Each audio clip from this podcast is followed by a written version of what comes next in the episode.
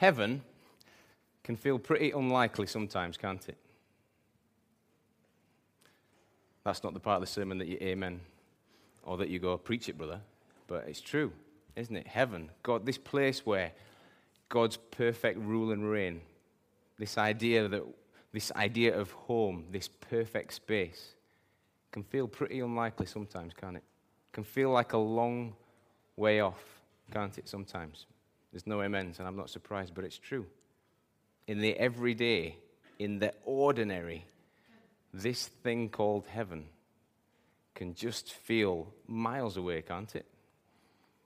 This brilliant show called QI. Have you ever seen QI? You do this thing. Sometimes you say this, and half the audience look back at you and go, No idea what you're talking about. And half of them go, Yes, I love this show. It's amazing. QI, it's a panel show. Stephen Fry is the host. Have you heard of Stephen Fry? You've probably heard of Stephen Fry. He is the authority. He's such a clever guy, amazing intelligence. And sort of the, the, the premise of the show is well, it's almost a, a format just to show us how smart he is and how stupid we all are. And he asks these questions that are kind of impossible to answer. But these guys either side of him make a fist of it. And then Stephen Fry comes back with these awesome, really intelligent, really smart answers. Just incredible, just blows you away. And I watch it and I laugh along. And I kind of buy into this guy's authority. I'm watching, I'm thinking, yeah, this is awesome. And then I laugh heartily. I don't laugh heartily in general life, but put me at home on my own in front of the TV and I guffaw and I laugh heartily. And I completely embrace the world of QI and I'm laughing my head off, completely engaged. And I'm like, yeah, this guy's incredible. I'm blown away by the facts. And then he says something that just completely undermines my whole life, just completely undermines my whole faith everything I think to be true with one comment. And because I've like followed him for 25 minutes and he's been the authority and he's the wise guy and I'm laughing along and I'm buying into it, I'm just completely crushed. And there's that sense, and I'm trying to be provocative here, where heaven almost feels like it gets further away. It gets more likely. Have you ever had that? Have you ever had your faith just, just like what it feels like it's just getting squeezed?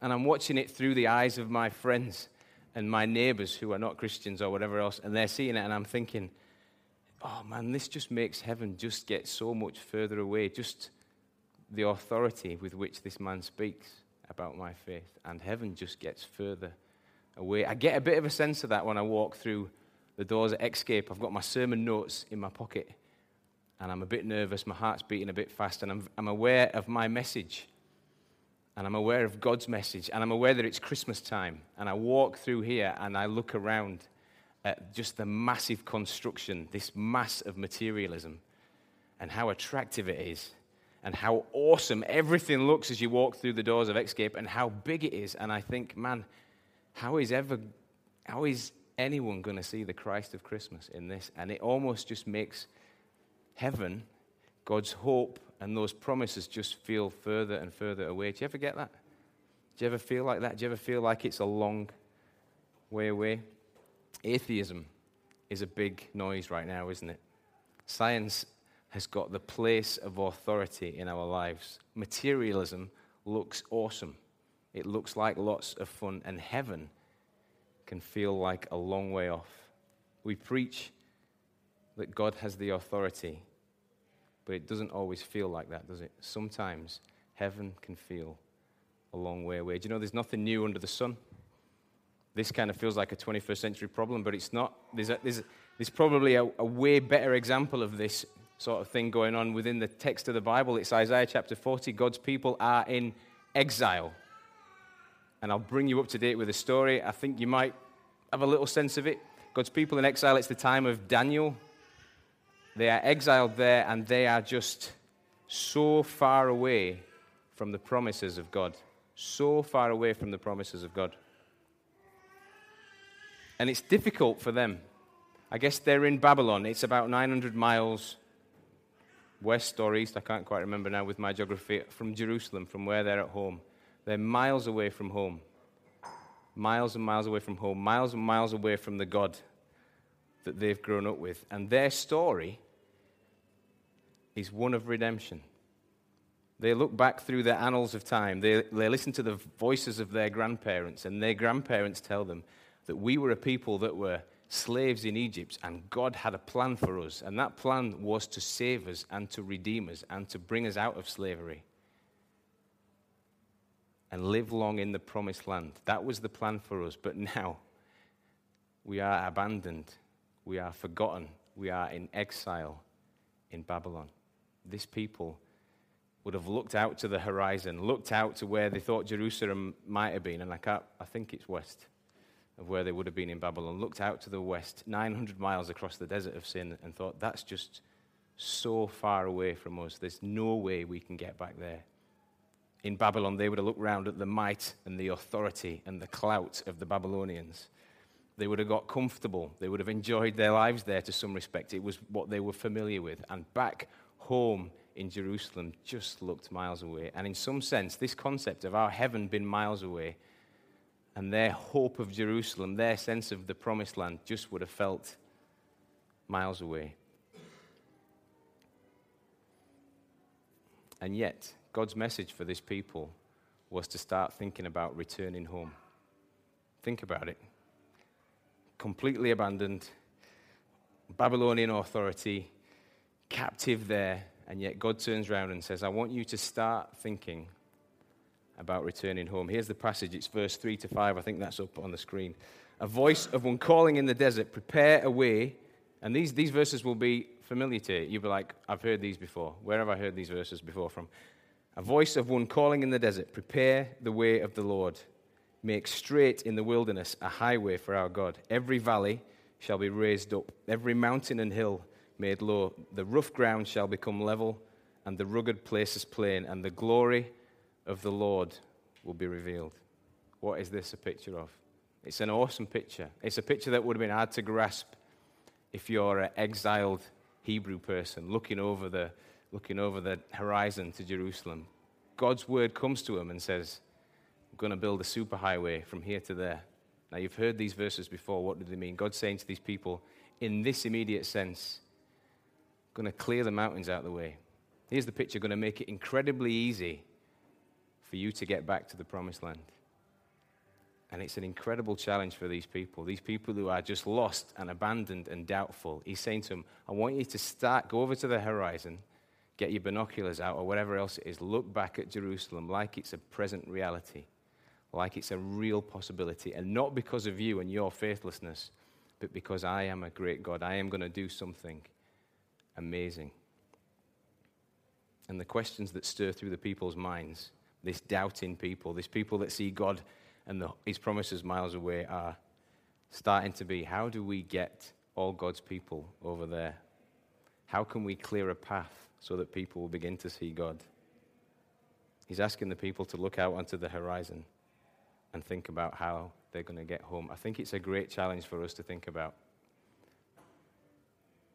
I think human nature has us living so much in the now that to think about what it means to inherit God's promises just seems so far away. God would challenge us right now to be a people that don't live in the now, that aren't completely consumed and absorbed by what is now, which is just about impossible to do because Xscape is so awesome, materialism so cool. Stephen Fry speaks with so much authority, but what he would say to us is just for us to start to think and to plan like we are heading to a promised land, like we are heading to heaven. He asks us to look to the future with hope. And I guess, in some senses, what is described in these verses, and you'll know these verses, it's the job of a forerunner. And you'll have heard about the job of a forerunner, perhaps. We've, we covered it when we looked at Luke, Luke chapter 3. It's someone who goes ahead to clear the road to make sure that the king can get through. This used to be an actual job in ancient times. This was an actual job that somebody would do somebody would go out and clear the road. You'd, you'd, hear about the king visiting, you'd hear the story, or the king's coming, the king's coming to town. You'd maybe see him on the horizon. It would be somebody's actual job to go out of, go out of his way and make sure that he could get through. You didn't want the story that the king's on the horizon. Oh man, the king's on the horizon. He wants to come to town and he can't get here because the roads are no good. So he goes back or he goes to the next town. It's embarrassing for your place. So you want the king to get there. So you send people out to fix the roads, to actually mend the roads.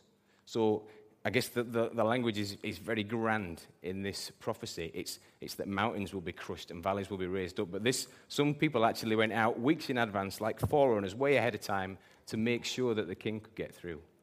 So there's a literal sense of this prophecy.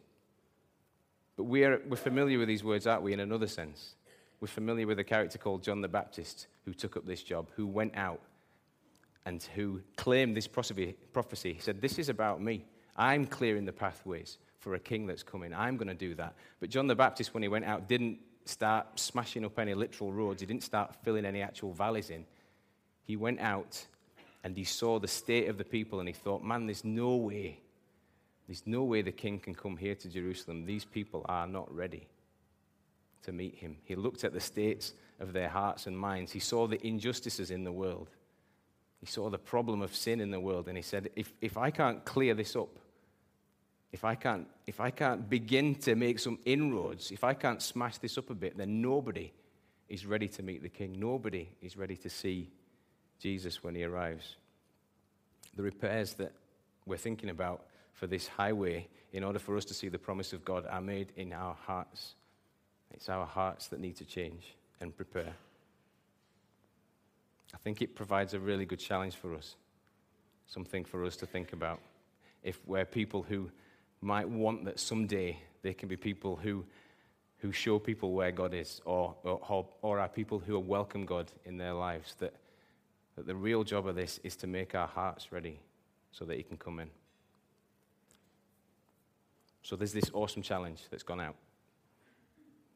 God is going to make an amazing way for you to escape. God is going to do something unbelievable. God is going to get you out of Babylon. You will no longer be exiled there.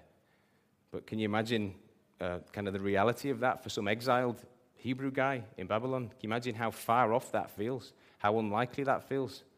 He will have, he will have heard this and he will have stared out at the horizon optimistically for about 15 minutes and thought, yeah, do you know what?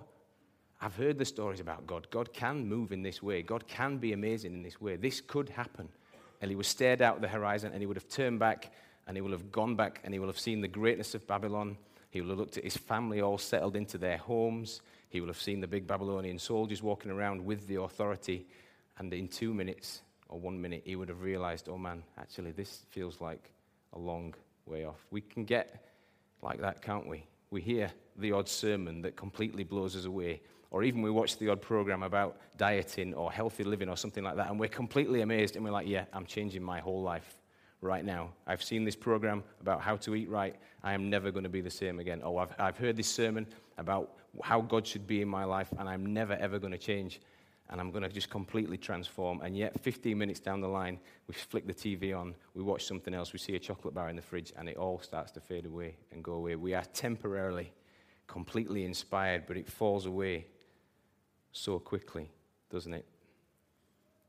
These exiled Jews in Babylon must have just looked at themselves and thought, but God has forgotten about us. Have you heard that? The, the reggae song by the rivers of Babylon, where we sat down, it's like the least likely. I'm getting some awesome nods from the back. That's really cool. That, have you heard the reggae song? By, there's, there's, people of a certain age who are like, I'm all over that song. I know the rivers of Babylon. The, I think reggae is the worst genre possible for that song because it is not, like, listen to the words, it is not a joyful song. By the rivers of Babylon, where we sat down and we wept when we remembered Zion, where we cried our eyes out when we thought about how we'd messed it up, when we cried our eyes out when we realized just how distant the prospect of our promised inheritance was, where we wept. It's 900 miles, it's way across the desert. And the other thing that's in the back of these people's minds is that they've been too bad. Their story was one of redemption. Their story was one of God saving them them obeying the rules of the law and living long in the land, and they hadn't obeyed the rules of the law, and they were exiled in Babylon, and God had forgotten about them. Don't we have some parallelisms with this sort of thinking? When heaven feels like a long way off? Don't you ever think, man, I'm just, God can't love me. I've messed up too many times. I'm too much of a screw up heaven for me just feels too far away, right? I'm just too messed up. It's too messy. What does God need to show these people, these exiles in Babylon? What does He need to show them if they're going to get back to Jerusalem? If they're going to take him up on his promise, if they're going to cross this highway that he said he's going to build. Because these people are looking into the eyes of the Babylonians and thinking, nah, we're just going to stay here. It's probably better that we stay here. What would God have to do? Isaiah is sent by God, and Isaiah has to remind these people, and we have to be reminded too, of the greatness of God. God sees the people, these exiles in Babylon, and he says, You've forgotten about me. You've forgotten how incredible I am. You've forgotten just how awesome I am. Verse 6.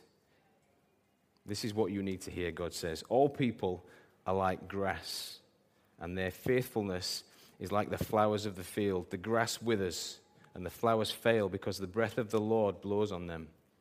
Surely people are grass. The grass withers, and the flowers fall but the word of the Lord endures forever. What is he saying? What is the message here? The grass. It doesn't really work in Yorkshire. I was thinking about this this afternoon. It's not, it's not, an, it's not a story that really translates over to Yorkshire because we have got such awesome weather, God's own country, that the grass just grows the whole time. It just stays with us the whole time. But it's not the way it was in, in the ancient Near East or in the, didn't matter what time it was, in the Near East. You would get a hot wind that would come up from the desert and in no time at all, this grass that was lovely, that you would be familiar with, that you would think, oh, this is the grass, the grass would just disappear. The grass goes. He's saying, look, this is, this is the reality of what the authorities are like. You see, you see this picture of this grass that's going to stay there forever. No. The authority that you are seeing from these Babylonians is temporary. You need to remember that it's temporary and it's God's word that endures forever. You need to get that picture back in your mind again. It's been a, and this might be because I'm getting old probably is because I'm getting older. It's been one of those years where I've started to notice, this sounds terrible, but give it a moment. I've started to notice people dying. you know what I mean? And it's been one of those years where it's happened. It's happened a lot, hasn't it? Famous people, celebrities. And maybe, maybe, yeah, maybe it is. Maybe, maybe this is, you've recognized this before. But for me, these people that are massive influencers, and I've listed a few of them, that are no longer with us. And you think about the sort of sphere of influence that they've had, the amount of people that would fall and follow these people. And, and maybe you'll think of your own, your own people from this year Robin Williams, David Bowie, Victoria Wood, Muhammad Ali. There's bunches of people that you would just see and you would think, oh man, these people have massive influence. And yet, in a few generations' time, these great people, these hilarious people, these talented people, these people will be like footnotes in history. And it seems so unlikely. Like in the moment of, of this year where we say, oh, we'll never forget you. These people will live long in the memory. And some of them will have a lasting legacy, but they'll all be forgotten. You start to notice this as you get older. When you say to somebody, like I'm 37 now, and I was talking to a young guy the other day, and I was talking about Oasis an awesome band, Oasis, just massively influential to me. And he said, and this just this could almost kill you. Oh, my dad's my dad's into them. And I was like, what? How has Oasis not shaped your world? How has Oasis not influenced your thinking?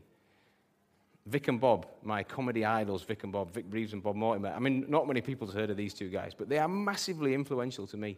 And what you realize is these people that build up masses of influence, it's just, it's fleeting. In the moment, I guess if you live in a country where Mugabe is in charge, or you live in a country where there's, a, there's an evil dictator, it will feel like that is the pattern forever and ever. And God's word reminds us here that this, these people and these powers are fleeting. The people in America now will look at Donald Trump and think, our lives will never, ever get back to anything that is sane and normal ever again. But they will. Donald Trump will be a footnote in history, but God's word will endure forever. The book of the Lord, the word of the Lord, has been the most persecuted book, the most persecuted book that has ever existed. And it has been written off time and time and time and time again. A couple of examples of its unlikely success Roman Emperor Diocletian demanded that all the scriptural texts be burned. He said, I've had enough of these Christians. I am the God here. And he demanded that they would all be burned. And then 50 years later, Constantine, who took a slightly different view of Christianity, perhaps on the, ba- on the back of one battle, said, No, we're going to reprint the Bible. And you, you, if you're living in the time of Diocletian, you're going to think, man, this is it. This is the end of Christianity. 50 years later, he's forgotten. And the Bible lives on. Voltaire, he claimed when he lived that Christianity would be dead within the next hundred years. Nobody would have heard of Christianity. We have become enlightened. We are past all that now. And almost, I don't know if God is a God of irony, but it, it sounds quite ironic to me that the Geneva Bible Society used his house and his press to mass produce Bibles. It's incredible, isn't it, that this book that is so massively persecuted endures. We have this book that is the answer. It won't go away. It is an eternal book. It describes the beginning of life and it describes the end of life. And yet, even as I preach that, even as I say, yeah, this book is the center of my life, it's the most important thing, it's the word that endures, I get it, I am still crippled by Stephen Fry's words. There's still influences from my childhood that massively impact my life right now because we are so temporary situated. This passage would say to us we need to get our heads above this. We need to see past this. God's word is what really matters. God's word is what endures forever. You need to remember what he said. How else does God show us his great? Verse 12. God who has measured the waters in the hollow of his hand, or with the, who has measured the waters in the hollow of his hand, or with the breadth of his hand marked off the heavens? Who has held the dust of the earth in a basket, or weighed the mountains on the scales and the hills in a balance? Who can fathom the Spirit of the Lord, or instruct the Lord as his counselor? Whom did the Lord consult to enlighten him? Do you not know, verse 21? Do you not know? Have you not heard? Has it not been told you from the beginning? Have you not understood since the earth was founded? He sits enthroned above the circle of the earth, and its people are like grasshoppers. He stretches out the heavens like a canopy and spreads them all out like a tent to live in.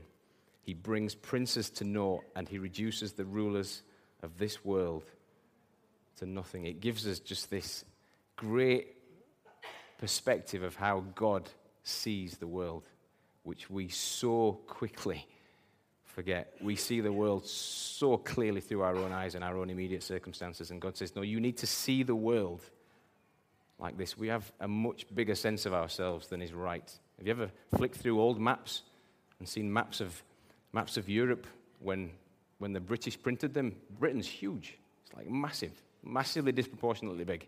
Me and, me and my little girl were building a planetarium the other, do you know what a planetarium is? All the planets. And we started off with Earth because we're from Earth, and that, that made a lot of sense. And we understood what Earth was like, and we drew out Earth, and it was about a coaster size.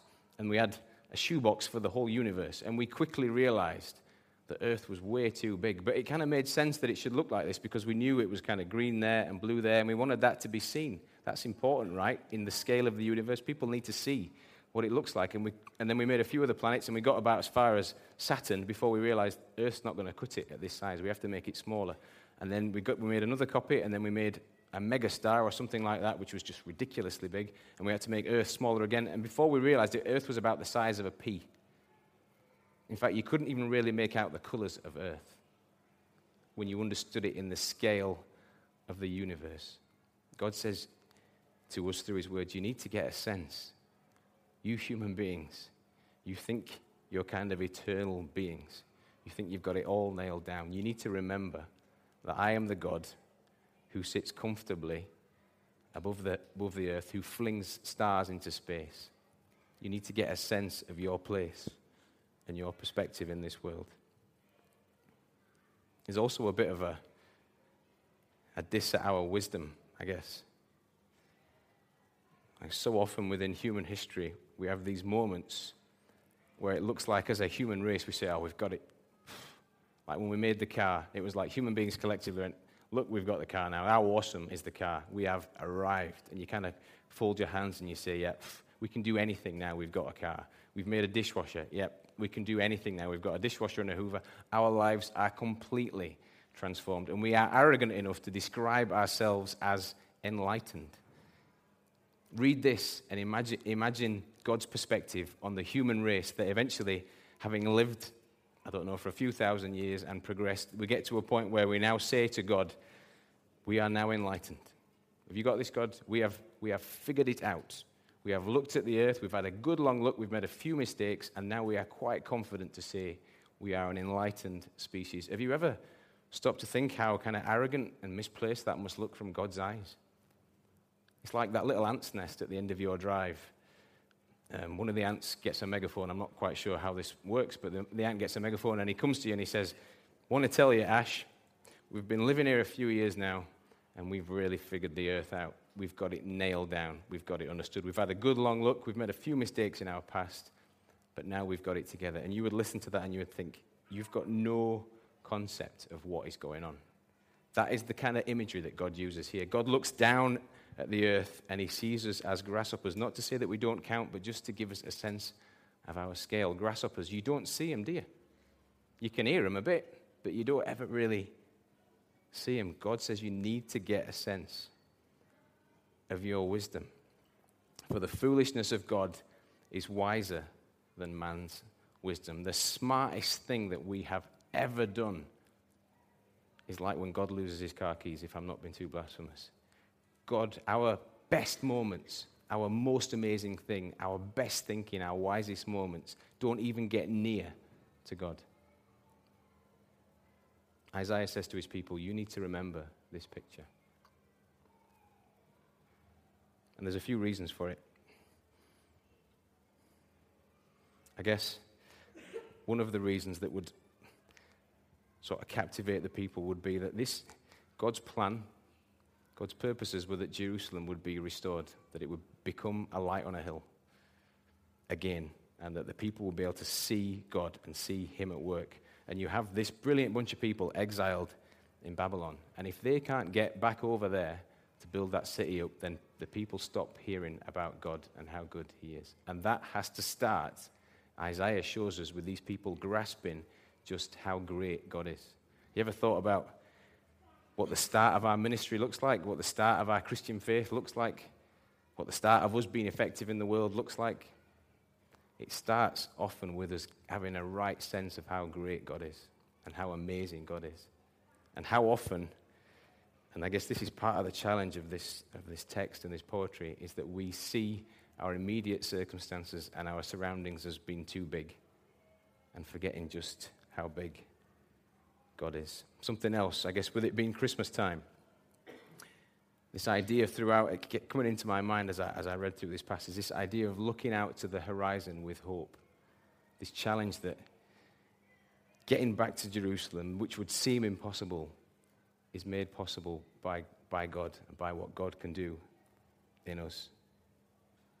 And I guess he has made an incredible way. And at Christmas time, we are incredibly encouraged, aren't we? We see God incarnate, Emmanuel, Christ with us, and we say, that's incredible. That's really good, and we celebrate that. And think about this. Celebrate that. It's great that God has come, God has dwelt amongst us, but what does it mean? What does it mean that He has dwelt amongst us? He's come once. It means He will come again. We celebrate Christmas time. We see the birth of a baby, we see God incarnate and we celebrate. We think that's great. We have seen God at work. Well, guys, we can, we can take that promise. He has come once. We can celebrate. He will come again. I guess at the heart of this beautiful passage, we have, we have this, this bunch of people who, who are made to realize again that God has the authority. They saw it in the uniforms and the lifestyle of the Babylonians. And God says, You need to, you need to see that I have this authority. There's this great verse, and we only ever become familiar with the second part of it. The second part of it is go into the world and make disciples of all nations. It's our commission. It's one of the, one of the big verses if you're a Christian. This is what we've got to do. Got to go into the world and make disciples of all nations. But there's a bit of the verse that we forget. And it'd be really good if we remembered it. The start of the verse says, Because all, Jesus says this, his last words to the earth, because all authority under heaven has been given to me, therefore go into the world and make disciples of all nations. We need to remember that we don't go out in our own strength. We need to have this picture that we go out with authority, not because we're awesome, not because we've got it nailed down, but because we go out in God's strength. When you walk across, when you focus on a God that's great, when you grasp the concept that God is great, walking across a desert seems like an easy thing to do. God in this passage doesn't dismiss that our problems are big. He's not saying, life's easy, get on with it. He's not saying, I'm looking down at your problems, I see that they're easy. He's saying to us, I see that your problems are big. Being in Babylon was a big problem. He's saying, I see that your problems are big, but I need you to know that I am bigger.